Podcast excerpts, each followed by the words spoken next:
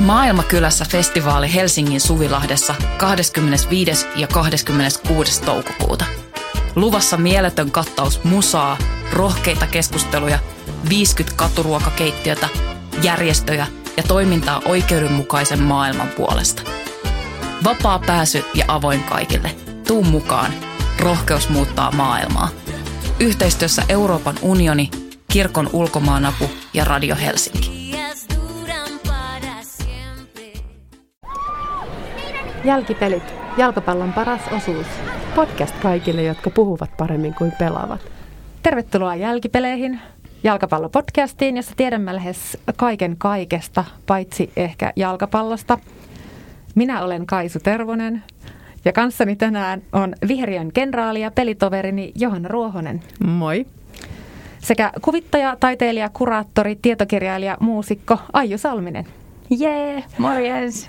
Moi pitää myös heti paljastaa, että Aiju ei pyytänyt tätä tittelijonoa itse sen siihen laitoin. Mutta siihen tittelijonoon liittyen, että sä oot aika monella alalla ansioitunut, mutta mikä sun suhde jalkapalloon on? No sillä alalla mä en ole kyllä yhtään ansioitunut. Mä en osaa pelata, enkä mä tiedä jalkapallosta oikeastaan yhtään mitään. Tai urheilusta muutenkaan. Sä oot no. just siis sopiva hahmo tähän podcastiin. Joo, me ollaan tarkkaan kuratoitu meidän Kyllä. Ja, Koska jo. halutaan itse päästä pätemään. Joo, meillä Jos löytyy. me otetaan jalkapalloasiantuntijoita, niin sitten meillä käy huonosti. Totta, totta. Tässä pääsee loistamaan. Johanna, sulta mä haluaisin kysyä turnauskestävyydestä, koska tätä nauhoittaessa EM-kisamatseja tulee kolme kertaa päivässä. Sen lisäksi on noin harraste, jalkapallo, matsit, omat. Ja sitten vielä tämä podcast, jota sä teet kanssani. Niin voiko jalkapalloon kyllästyä? Onko tämä jo liikaa? No, kun sä nyt mainitsit nuo asiat, niin täytyy myöntää, että tälläkin hetkellä televisiosta tulee jalkapalloa. Eli nämä menee niin kuin ikävästi päällekkäin. Ei pääse kyllästymään, kun joutuu välillä tekemään tällaisia kipeitä valintoja, että katsooko telkkaria vai puhuuko jalkapallosta vai pelaako jalkapalloa. Et, et se on hienoa, että on tällainen monipuolinen jalkapallosuhde. Totta, eikä pitäisi tehdä se valinta, että lopettaa jotkut päivätyöt ja keskittyy niin, olennaiseen. ja nukkumisen. Totta. Siinä on Kyllä. kaksi hyvää asiaa, kaksi mitä hyvää. voi lopettaa.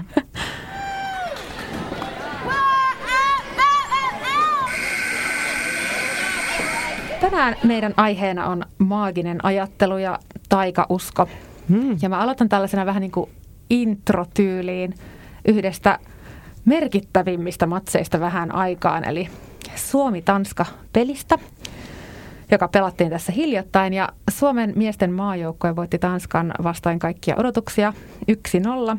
Ja kun maalivahti Radetskia haastateltiin matsin jälkeen Ylen toimesta siinä kentän laidalla, niin Radetski, joka oli yksi kentän sankareista, niin puhui, puhui rankkarista, jonka sai näppeihinsä, mm-hmm. mikä oli siis mieletöntä. Mutta tokaisi sen jälkeen, että ja loppu oli kirjoitettu tähtiin. Hmm. Niin mitä te luulette, että toi lausahdus tarkoittaa, että loppu oli kirjoitettu tähtiin? Et pitäisikö tämä ajatella niin, että Radetskin mielestä tai noin yleensä, että Suomen jalkapallomaajoukkueen taival EM-kisoissa on jotenkin kohtalon sanelemaa, että se on kirjoitettu tähtiin? Siis onhan tuo toisaalta sellainen niin kuin suomalaisen vaatimattomuuden muoto toisaalta, että ei, ei sanota, että me oltiin niin hyviä, Aivan. vaan että, että näin nyt pääsi käymään. Toi että tähtiin oli kirjoitettu, tai sitten toisaalta se voi ajatella, että se on ihan törkeän leuhkaa, että johon tämä on niin kuin tähtiinkin kirjoitettu. Niin musta ehkä nyt niinku yksittäisenä lausuntona kuulostaa vaan sellaiselta niin kuin sloganilta, et, ja loppu on historiaa. Tyyppinen, että et kaikkihan tietävät, kuinka sitten kävi. Et mä en tiedä, että ottaisiko mä, lukisiko mä sitä välttämättä tällaisena niin kuin ennustuksena, vaan enemmän niin kuin tapana ilmasta, että turha sitä nyt on niin kuin kaivella tarkemmin, että, että kaikkihan se nyt niin kuin tiesi, miten tässä Aivan. pelissä sitten kävi. Vaikka mä voin kuvitella, että moni Suomen kannattaja on ollut siinä kohtaa, että aamen, tähtiin kirjoitettu kohtalo, jatkopelit. Mutta joo, siis mä luulen, että, että tosiaan niin kuin se Johanna sanoi, että tämmöinen taikauskopuhe on niin kuin vähän niin kuin imeytynyt kieleen. Mm. Sama kuin kaikki eleet ja kaikki Mm. koputa puuta henkiset asiat. Ja yleensäkin niin kuin joku onnittelu, että, että tsemppiä ja pid- pidän peukut pystyssä. Että mäkin sanon Kyllä. aina ihmisille, että, että pidän peukkuja pystyssä, mutta en mä oikeasti tee. En mä oikeasti pidä Mitä? niitä. Mikä tunnustus? Sä et siis pidä niitä peukkuja pystyssä, Mutta siis tavallaan sanoo. on mulla koko ajan nämä peukut tässä käsissä ja kyllähän niin kuin, jos käsiä liikuttaa, niin kyllä varmasti päivän aikana jossain kohdassa on Totta. pystyssä. Tarviiko se niin olla sellainen tietoinen pitely vai riittääkö se, että ne vaan sattumalta osoittaa jossain kohdassa Me voidaan päivää? päättää, että sä et ole valehdellut. Joo, Et se, on, hyvä, se on tilastollisesti hyvä, näin, todennäköistä, kyllä. että jossain vaiheessa ne peukut on pystyssä. Usein nämä taikauskoiset tällaiset eleet ja rituaalit liittyy enemmän niin kuin tulevaisuuden ohjailuun. Ja näissä eleissä on kyse siitä, että ihminen luo mielessään sellaisia syy-seuraussuhteita, joita ei ole oikeasti olemassa. Että kun mä teen näin, niin sitten tapahtuu näin. Ja niillä yritetään siis näillä eleillä ja rituaaleilla vaikuttaa tapahtumiin niin, että saadaan positiivinen lopputulema tai ettei ainakaan niin kuin jinksata tulevaksi semmoista negatiivista lopputulemaa. Nämä onnea tuottavat tai epäonnea torjuvat eleet on aika yleisiä urheilijoiden keskuudessa. Mä löysin viittauksen tutkimukseen, jossa seurattiin ammattiurheilijoita.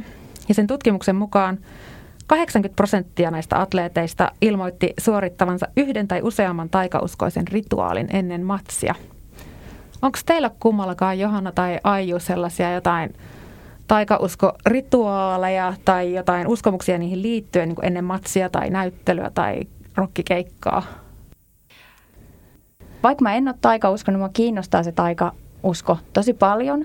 Ja mulla on jopa mun toiseen käteen tatuoitu ö, sekä Jäniksen käpälä, Okei. numero 13, että hevosen kenkä ja vielä tota, toi neliapila, mikä on Okei. aika paljon Se on totta, joo. asioita siihen nähden, että mä en ole taikauskonen. Mutta ne on jotenkin sillä koska ne on vaan musta jotenkin kiinnostavia juttuja ja et vähän samalla tavalla kuin voi olla urheilija, joka ihan oikeasti urheilee, ja sitten voi olla sellainen penkkiurheilija, joka vähän niin kuin tsekkailee sitä Mm. mm. urheilua, niin sitten mulla on ehkä taikausko on vähän sellainen niin kuin penkkiurheilija lähestyminen, että, että mä tykkään niin kuin seurailla taikauskoa ilman, että mä teen sitä itse. Mutta siis mä luulen itse asiassa, että tavallaan tosi monet noista taikauskoisista elementeistä tai amuleteista, mitä sä mainitsit, niin ne on niin kuin ehkä sitä taikauskoa laajempia sellaisia kulttuurisia konventioita. Mm, että totta kai joo. mä olen niin kuin kerännyt tai, tai ohjannut lapseni keräämään nelilehtisen apila ja sitten se on kuivattu johonkin vauvakirjan väliin, vaikka Joo. niin kuin en todellakaan usko Niin. sen tekevän yhtään mitään. Ja nyt kun mä tätä puhun, niin mä muistan, että no totta kai jos ripsi irtoaa, niin mä puhallan sen ja toivon, koska niin kuin, miksipä ei. Mutta en mä hetkeäkään ajattele, että se ripsen puhaltaminen oikeasti vaikuttaisi mun elämään jotenkin. Mutta toisaalta on niin kuin hirveän syvälle juurtuneita. Joo. Se on, niin se on hauska. Mäkin, mä teen, mä en tiedä onko tämä yleinen, mutta että jos tulee auto vastaan, jos on kolme samaa numeroa, niin se tarkoittaa myös, että saa toivoa. Ja mä Ai teen joo. sen joka kerta. niin kuin tietää, että tämä on ihan älytöntä, mutta teen mä sen en ilokseni. kuullut, tota, onko toi siis Tämä on fakta. Mutta siis, onko tämä fakta ke- tiedettä. kenellekään muulle kuin sulle? Mä en, mä en ole tiedä, toimiko tämä muille. Itse asiassa se ei toimi mullekaan, mutta mä teen sen joka Ei tapauksessa. tiedä, koska sulhan olisi voinut olla tosi huono säkä. Totta, ja sä olisit totta. kompastunut heti, jos et sä olisi nähnyt sitä. Mutta se musta taikauskos onkin niin ihanaa, että se on niin jotenkin sellainen epäinstitutionaalinen juttu, että se on tosi omaehtoista, että ihmisillä voi olla Mm. niitä omia juttuja, jotka ei kellekään muulle merkitse yhtään mitään. Mulla on siis yksi semmoinen taikausko, jonka mä oon keksinyt itse, ja en usko siihen, koska mä tiedän, että mä oon keksinyt sen itse, joten miten se voisi toimia. Mutta siis metrolla jos menee, niin joskus ne metrotunnelit on siellä maan alla yhdistetty, että jos katsoo siellä pimeässä Joo. ikkunasta, niin saattaa nähdä sen toiseen suuntaan menevän metron valot. Ja sitten mä kerran jostain syystä keksin, että jos näkee sen toiseen suuntaan menevän metron siellä tunnelissa, niin se on onnen metro ja se on hyvä päivä. Ja vaikka mä tiedän, että se on mun itse keksimä, niin mulla tulee hyvä mieli, jos mä näen sen Aivan. onnen metron. Ja sitten toisaalta mulla ei tule paha mieli, jos mä en näe sitä. Eli se on Aivan. niin kuin win-win. Mutta siis toihan on ihan varmasti niin kun se täsmälleen sama konsepti, millä ne 80 prosenttia urheilijoista on keksinyt sen Totta. tavan, että miksi niiden pitää niin kun koputtaa vasenta kantapäätä ja niin kun pyörähtää ympäri ennen suoritusta, on se, että ne on kerran tehnyt sen ja sitten silloin on onnistunut ja siitä on Mm. tullut hyvä fiilis. Ja sitten sen jälkeen, jos sen jättää tekemättä, niin Mm. sitten se olisi niin kuin huono Kyllä. onnea. Kyllä, ehkä jopa, jopa just noin päin, että, että ei niin, että se pitää tehdä, että onnistuisi, vaan että jos sen jättää tekemättä, niin, Niin. epäonnistuu. Että siinä on. Mutta siis Tänään puhutaan henkilöstä, jonka taikausko on ehkä niin kuin keskimääräistä vahvempaa. Ai siis tämä ei ollutkaan vielä se meidän varsinainen Mä luulin, että se, se Tradeski oli se keissi ja nyt vaan puhutaan ei. taikauskosta. Vieläkö tässä tulee lisää asiaa? Vieläkö pitää puhua? Huhhuh. Semmoinen henkilö kuin Don Revy, joka valmensi Leeds Unitedia vuosina 1961-1974, eli tosi pitkään, kun jalkapallovalmentajien pestit ovat tunnetusti usein lyhyitä. Ja hän nosti siinä ajassa tämän joukkueen maan toiseksi korkeammalta sarjatasolta maan korkeammalle sarjatasolle. Ja joukkue voitti siellä kaksi mestaruutta. Ja ne voittivat myös yhden FA Cupin mestaruuden ja Euroopan Cup-voittajien Cupin finaalin. Et sitä pidetään nyt ikään kuin menestystarinana. Ja vaikka Leeds tunnettiin tuon Revin aikaan sellaisena niin kuin kovaotteisena ja brutaalinakin jenginä, mutta Revi tunnettiin erityisesti taikauskostaan. Se ei ollut mikään salaisuus. Ja sitä tavallaan sitä pidetään yllä edelleen, tätä imagoa tai tätä tietoa Revistä. Vuonna 2009 ilmestyi semmoinen Damned United-elokuva, joka kertoo tositapahtumiin pohjaten tästä joukkueesta.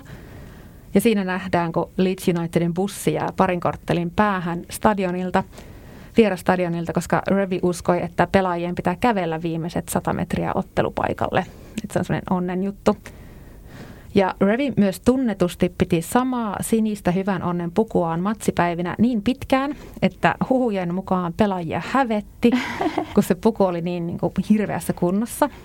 Ja Revi myös piti lintuja niin kuin erityisen pahan onnen symboleina, että sellaisia kuvia ei mielellään saanut olla missään. Hmm. Ja näiden tietojen pohjalta, haluatteko arvata? On just tosi olennaista tietoa nyt. Miten Revin taikausko vaikutti Leeds Unitedin peliasuihin? Et mitä muutoksia niihin tehtiin Revin aloitteista? No niistä varmaan poistettiin kaikki lintujen kuvat ensimmäisenä. hmm. Olisikohan siellä sitten ollut jotain niin kuin värejä, jotka on hyvän tai pahan onnen värejä? Ei kyllä mitään aavistustakaan. Ehkä niihin tuli ne kaikki aion kädessä olevat symbolit. Eikö mormoneilla on ne taika-alusvaatteet? What? Niillä on jotkut sellaiset maagiset alusvaatteet, joita saa ostaa mormonien kaupasta, internetistä saa ostaa. Mä joskus taikauskon fanituksissani pohtinut tilaavani mormonien taika-alusvaatteet, mutta en ole sitten hankkinut. Mutta mä arvaan, että niillä on jotkut maagiset alusvaatteet. Mä haluan myös nyt pitää tauon ja mennä nettishoppailemaan hetkeksi. mä mietin myös, että, että tota, tavallaan just tämä niinku uskonto ja taikausko on ehkä tämmöinen niinku, aika tiukka, Joo, tiukka vääntö, että missä Joo. ollaan. Että et tavallaan niin kuin katolisten maiden urheilijathan hyvin usein tekee sen, että pitää niin kuin koskea siihen nurmeen kyllä. ja tehdä ristimerkkiä ennen kuin menee kentälle, mutta onko se taikauskoa vai mm, onko niin, se kyllä, uskonnon harjoittamista? On se sitä maagista ajattelua. Mm jossain määrin. Ja sama jotkut pelaajat, kun ne tekee maalin, niin sitten ne ikään kuin katsoo yläilmoihin, ikään kuin omistaa sen maalin sinne. Kiitos. Ja siis kyllähän uskonnollinen ihminen voi olla samaan aikaan myös taikauskonen, Kyllä. että se just, että missä kohdassa ne, ne sitten on kumpaakin. Ja, ja sitten taas toisaalta sekin musta on mielenkiintoista, että, että tavallaan joku asia voi olla niin kuin täysin rationaalinen, mutta että siihen liittyy samaan aikaan, että joku vaikka vitamiini pillerin syöminen. Että vaikka se oikeasti varmasti on ihmiselle mm. ihan hyvä saada joku vitamiini, niin sitten siihen voi liittyä sellainen, että jos ei ole syönyt sitä vitamiinia, niin sitten tulee huono mieli, että nyt on jäänyt se ottamatta. Et, et, joskushan ne voi jotenkin tollain Toi on hyvä. Palataan vielä tuohon ajatukseen, niin mä melkein unohdin, että mä kysyin kysymyksen tässä. Joo, mutta mä vieläkin ihmettelen, mikä se vastaus on. mutta siis Johanna, sä olit oikeassa, koska Litsin pelipaidassa oli pöllön kuva. Ah, Piste. Mutta mitä se pöllö nyt sitten, kun jos on helmarit ja huuhkajat niin. ja se... Onneksi hän ei ollut Suomen maajoukkueen valmentaja. Onneksi. Ja onneksi tämä tapahtui ennen meidän aikojamme. Litsin kaupungin vaakunassa on kolme pöllöä ja siitä tuli siihen pelipaitaan pöllö, mutta Rivi halusi erään tästä pahan onnen symbolista. Aa. Ja no niin kuin puhuttiin, niin jalkapallossa on paljon tarinoita uskosta ja taikauskosta ja kaikenlaisesta maagisesta ajattelusta. Useimmiten kuitenkin, kun jalkapallosta kuulee puhuttavan, niin siitä puhutaan jotenkin niin kuin matemaattisena yhtälönä, että puhutaan niin kuin prosenteista, että kuinka paljon kukakin on pitänyt palloa hallussa tai tilastoista tai pelaajaryhmityksissä, että 532 vai jotain muuta. Ja numerot on siis toki kiistämätön fakta lajissa, jossa lasketaan näitä tehtyjä maaleja. Mutta vähän tätä sivuten, mitä sä Aiju sanoit, niin tämä Revi oli tosi vankka uskoja tähän tämmöisen järkeen ja tieteeseen ja ennakkovalmisteluun. Että hänet tunnetaan myös siitä, että se muutti pelaajien ruokavaliota sellaiseen optimaalisempaan suuntaan. Ja hän oli ensimmäisiä valmentajia, jotka kokosivat sellaisia kattavia tietopaketteja vastustajista. Ja antoi, niin kuin, jep, antoi pelaajilleen sellaisia kansioita, joissa kerrottiin niin kuin vastustajien pelityylistä ja niiden yksittäisten pelaajien heikkouksista ja vahvuuksista. Et siinä mielessä tämä Revi oli niin kuin modernin tietopohjaisen valmentajan prototyyppi samaan aikaan, kun se on tuommoinen taikauskotyyppä. Että nämä ei mitenkään niin kuin olleet selvästikään hänelle vastakkaisia. Mutta on myös mahdollista, että se ei edes oikeasti ollut taikauskonen, vaan se ties, että et, et se niinku aiheuttaa psykologisen boostin pelaajille, Aa. kun se sanoo, että nyt, että kun hänellä oli niinku koko paletti kaikki, että on Kyllä. ruokavalio ja tiedot vastapelaajista ja joku pelistrategia suunniteltu ja Nimenomaan. kaikki fyysinen se... valmennusohjelma. Ja niin sitten sille, niitä ei mikään voi pysäyttää, koska kaikki on mietitty, kaikki on hanskassa, niin kyllähän siitä tulee sellainen voittajafiilis. Ja se ei voi koskaan kertoa, että se yksi osa oli feikkaamista. Se oli, se oli se placebo-pilleri, jonka se antoi. Mutta jo, voi olla, että hän oli myös oikeasti taikuus.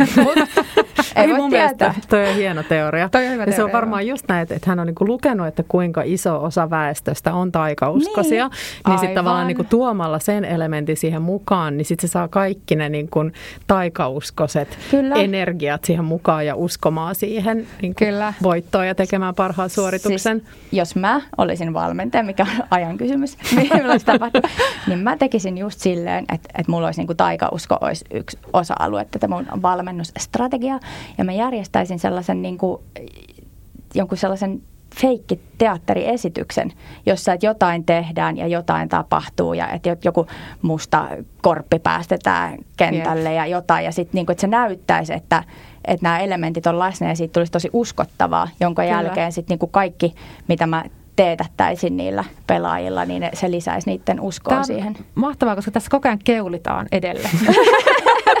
mä tulen tähän. Mut siis, yksi, mä olen valmis uskomaan tähän teoriaan ja yksi psykologinen selitys tälle taikausko-hommelille on se, että ne uskomukset myös antaa semmoisen tunteen kontrollista. Mm. Et kun ammattiurheilussa, varsinkin jossain tuollaisissa jalkapallon EM-kisoissa, ne paineet on aika valtavat, eikä siitä tuloksesta ei ole niin koskaan varmuutta, niin näiden tämmöisten rituaalien ja symbolien kautta voi ehkä saada jonkun tunteen siitä, että, niin kuin, että on joku ekstra, ekstra mahdollisuus vaikuttaa suosiollisesti siihen lopputulemaan. Mua naurattaa, siis mä ja Aju nyökytellään koko ajan niin kuin vakaasti täällä podcastissa. Ehkä te voitte sanoa nyök, nyök. Joo. Joo. Mukana ollaan. Samaa mieltä. Nyökyti nyök.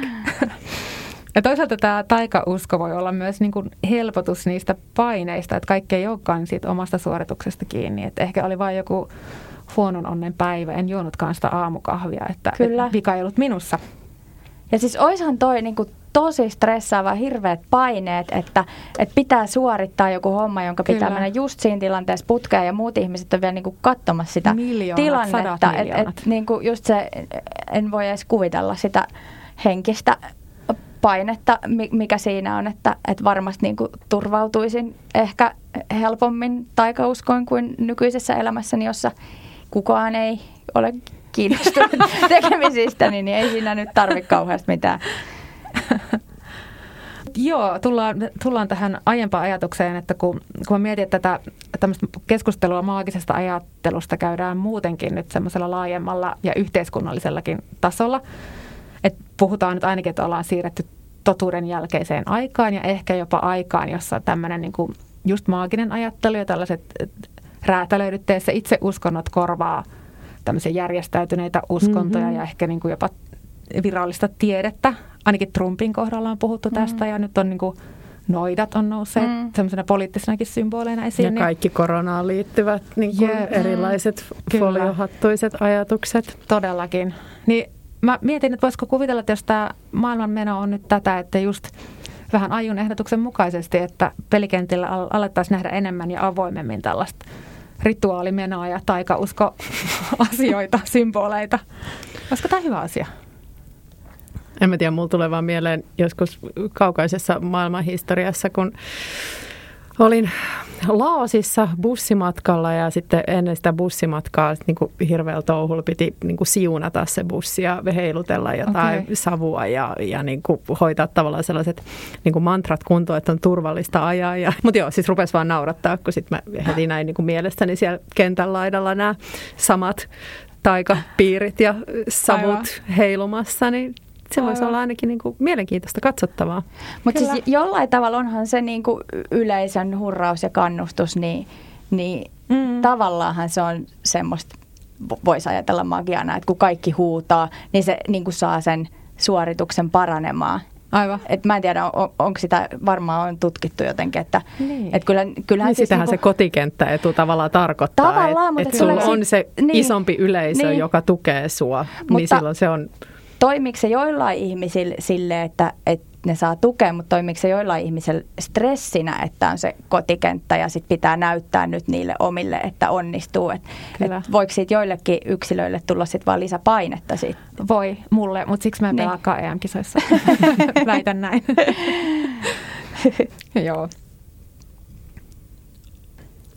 Yksi Don Revin suorittamista rituaaleista oli seuraavanlainen, tai oikeastaan hän ei itse suorittanut tätä rituaalia. Ää, Hän oli jostain syystä alkanut uskoa, että kun Leedsin stadion rakennettiin 1890-luvulla, sen tieltä siirrettiin joukko romaaneja, jotka langetti alueelle kirouksen. Ja kun vuonna 1971 Leedsillä oli vähän niin kuin epäonnisempi hetki siinä, niin Brevi uskoi, että epäonni liittyy tähän kiroukseen.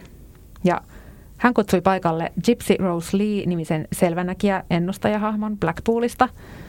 Ja silminnäkijöiden mukaan, en tiedä miten luotettavia nämä raportit oikeasti on, mutta lukemani mukaan Gypsy Rose Lee käveli kentälle, rapsutti nurmia ja heitti sinne jotain siemeniä ja sitten kävi kentän jokaisessa kulmassa tekemässä saman. Ja ilmoitti, että kirous on nyt nostettu. Oh. Jep, ja mä kävin googlaamassa tämän äh, joukkueen 71 kautta 72 kauden, niin ne oli sarja kakkosia, ja ne voitti sen FA Cupin juurikin tällä kaudella.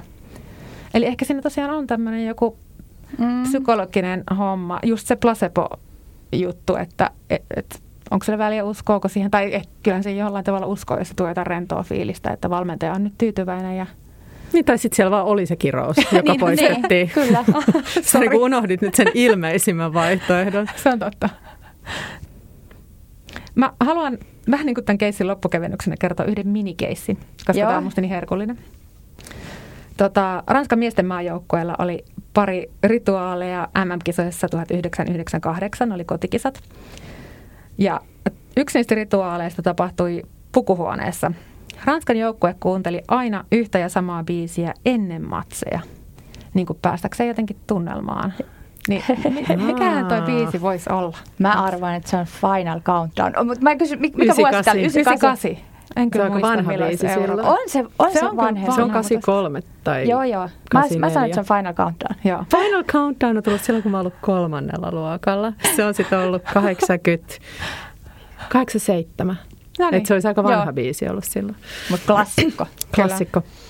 Ja- Joo, no siis mä, vi, mä arvaan vieläkin klassikomman. Tosin kun mä mietin, että Ranskan, niin ne on varmaan kuunnellut jotain ranskalaisbiisiä. Mutta ei ole ranskalainen. Okei, Nyt no annan sit se on uh, We Are the Champions.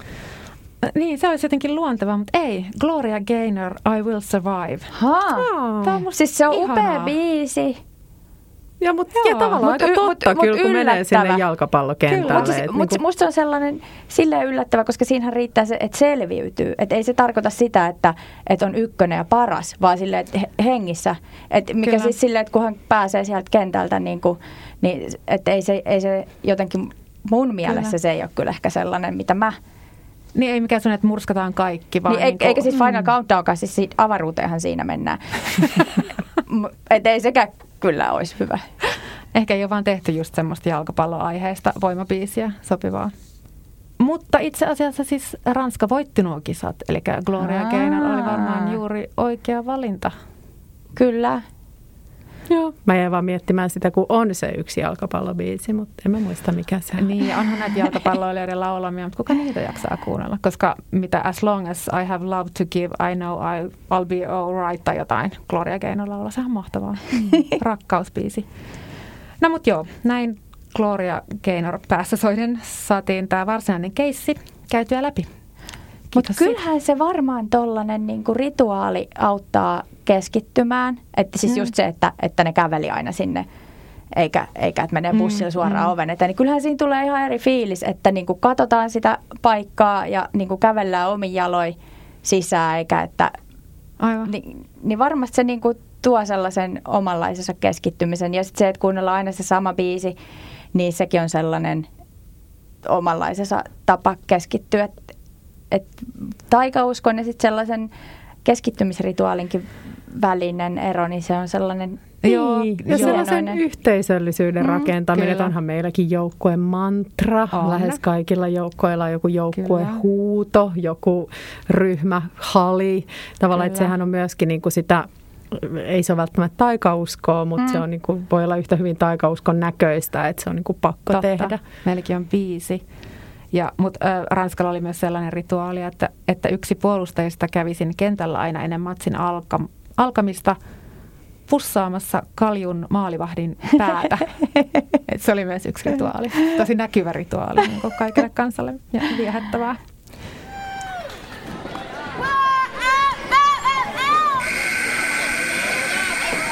Mutta sitten mennään podcastin viimeiseen osuuteen ja se on yleisökysymys. Ja kysymys on tällainen. Miten joku voi elää ilman jalkapalloa? Aijus, olet varmaan niin kuin aika luonteva henkilö nyt vastaamaan tähän. Joo, mä, mä olen kyllä elänyt ilman jalkapalloa, mutta, mutta siis tokihan olen sitä myös nähnyt.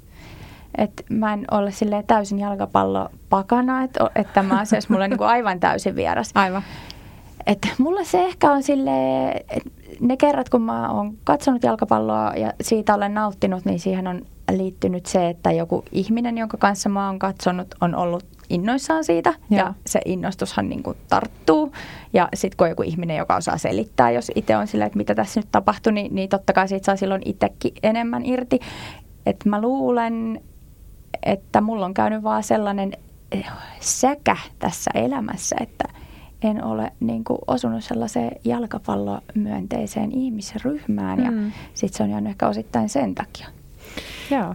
Niin mun täytyy nyt kyllä sanoa, että, että kun aloitettiin siitä, että pelataan jalkapalloa ja katsotaan jalkapalloa ja, ja tehdään jalkapallopodcastia, niin tavallaan silti mä en jotenkin niin kuin allekirjoita sen jalkapallon sellaisen niin kuin uskonnon asemaan nostamista. Että aivan hyvin voi elää ilman jalkapalloa.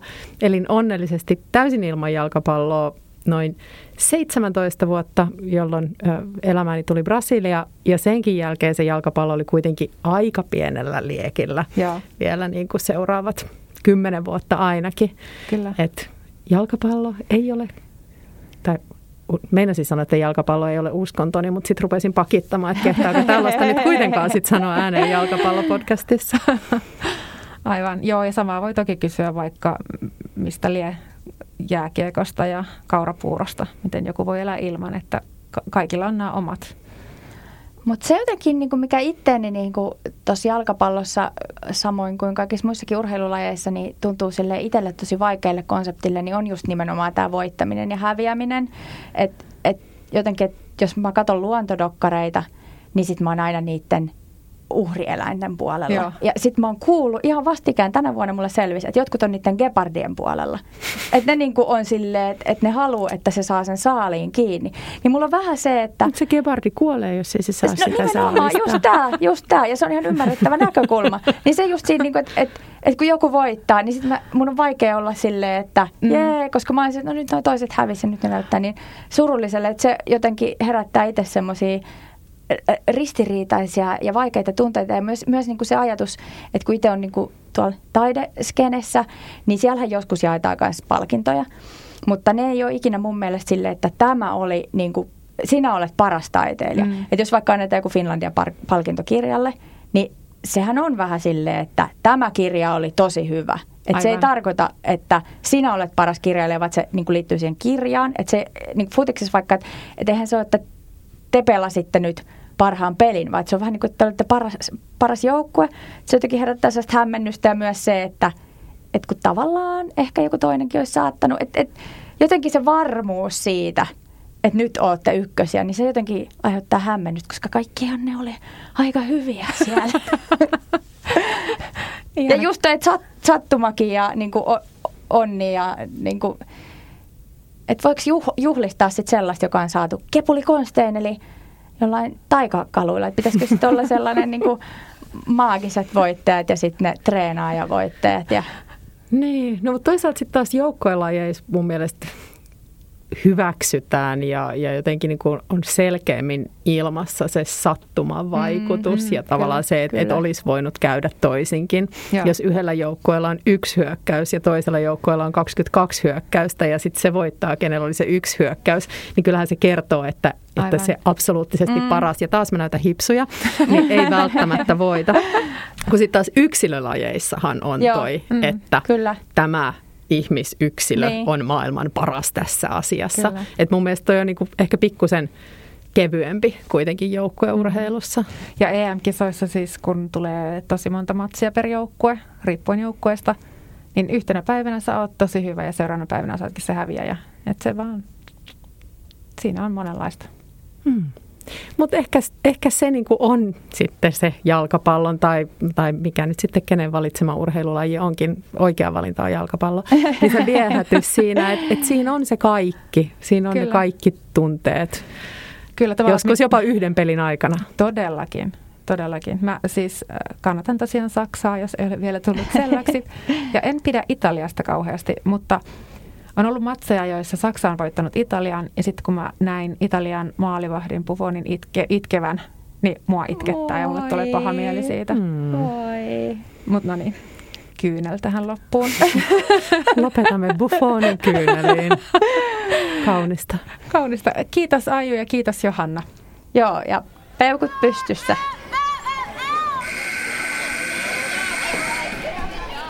Tämä oli Jälkipelit. Kiitos kun kuuntelit. Palautetta ja yleisökysymyksiä voi laittaa sähköpostilla osoitteeseen jalkipelit at gmail.com. Ja me olemme myös Facebookissa. Näin aivan modernisti. No, tykkäyksiä sinne. Näkemiin seuraavaan kertaan. Heippa. Moi.